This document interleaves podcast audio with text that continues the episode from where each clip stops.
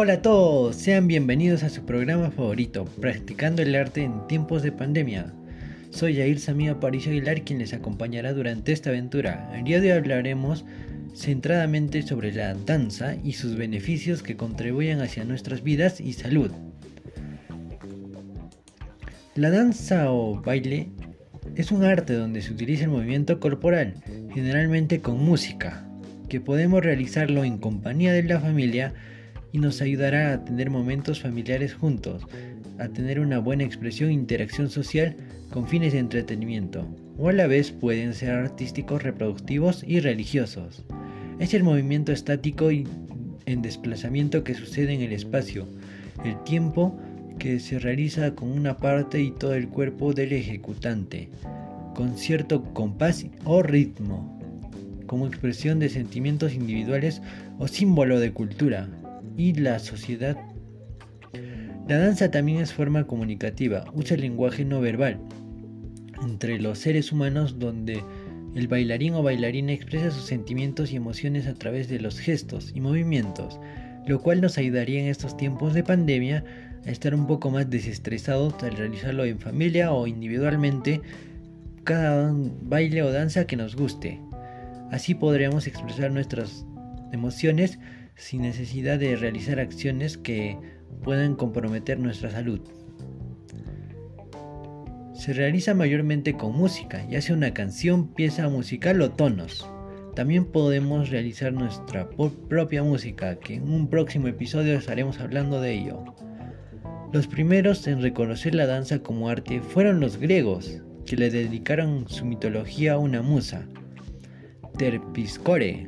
Su práctica está ligada al culto del dios Dionisio y junto a la poesía y la música, que son otras artes que prontamente hablaremos en próximos episodios. Era el elemento indispensable de la tragedia griega, donde la catarsis ponía al individuo en relación con los dioses, aunque también entre los griegos cumplía la danza una función de comunicación y cohesión social.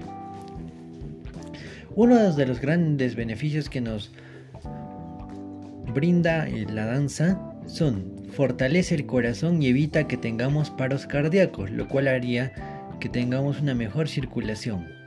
Combate el Alzheimer. Aumenta tu memoria, aliado a la pérdida de peso, lo cual ayudaría a estar expresándose y a la vez teniendo un cuerpo en forma, ya que en esta cuarentena no podemos salir libremente, y sería una buena opción. Incluso sería muy divertido realizar alguna danza en familia. Disminuye el colesterol. Antibiótico contra osteoporosis. Flexibilidad, fuerza y resistencia, lo cual nos ayudaría a poder realizar nuestras actividades de mejor manera. Elimina el estrés, que ha sido causado por muchas de las actividades o cosas que han sucedido a lo largo del año o mes o día. Las definiciones que constituyen la danza dependen de los factores sociales, culturales, estéticos, artísticos y morales, así como también el rango de movimiento funcional hasta las técnicas virtuosas. Cada danza, independiente del estilo, tiene algo común: implica tener flexibilidad, movimiento del cuerpo y así una buena condición física. Existieron muchos tipos de baile y géneros de la danza. Generalmente se clasifica en tres grupos. Las danzas populares o folclóricas son las que se basan en transiciones de la cultura tradicional. Las danzas clásicas son producto de heredado de antiguos tiempos, principalmente en el periodo clásico de la antigüedad medieval, pero que han sufrido cambios a través del tiempo hasta llegar hasta nuestros días, como el ballet. Danzas modernas son practicadas generalmente por los jóvenes y conllevan todo tipo de identidad social. ¿Y tú?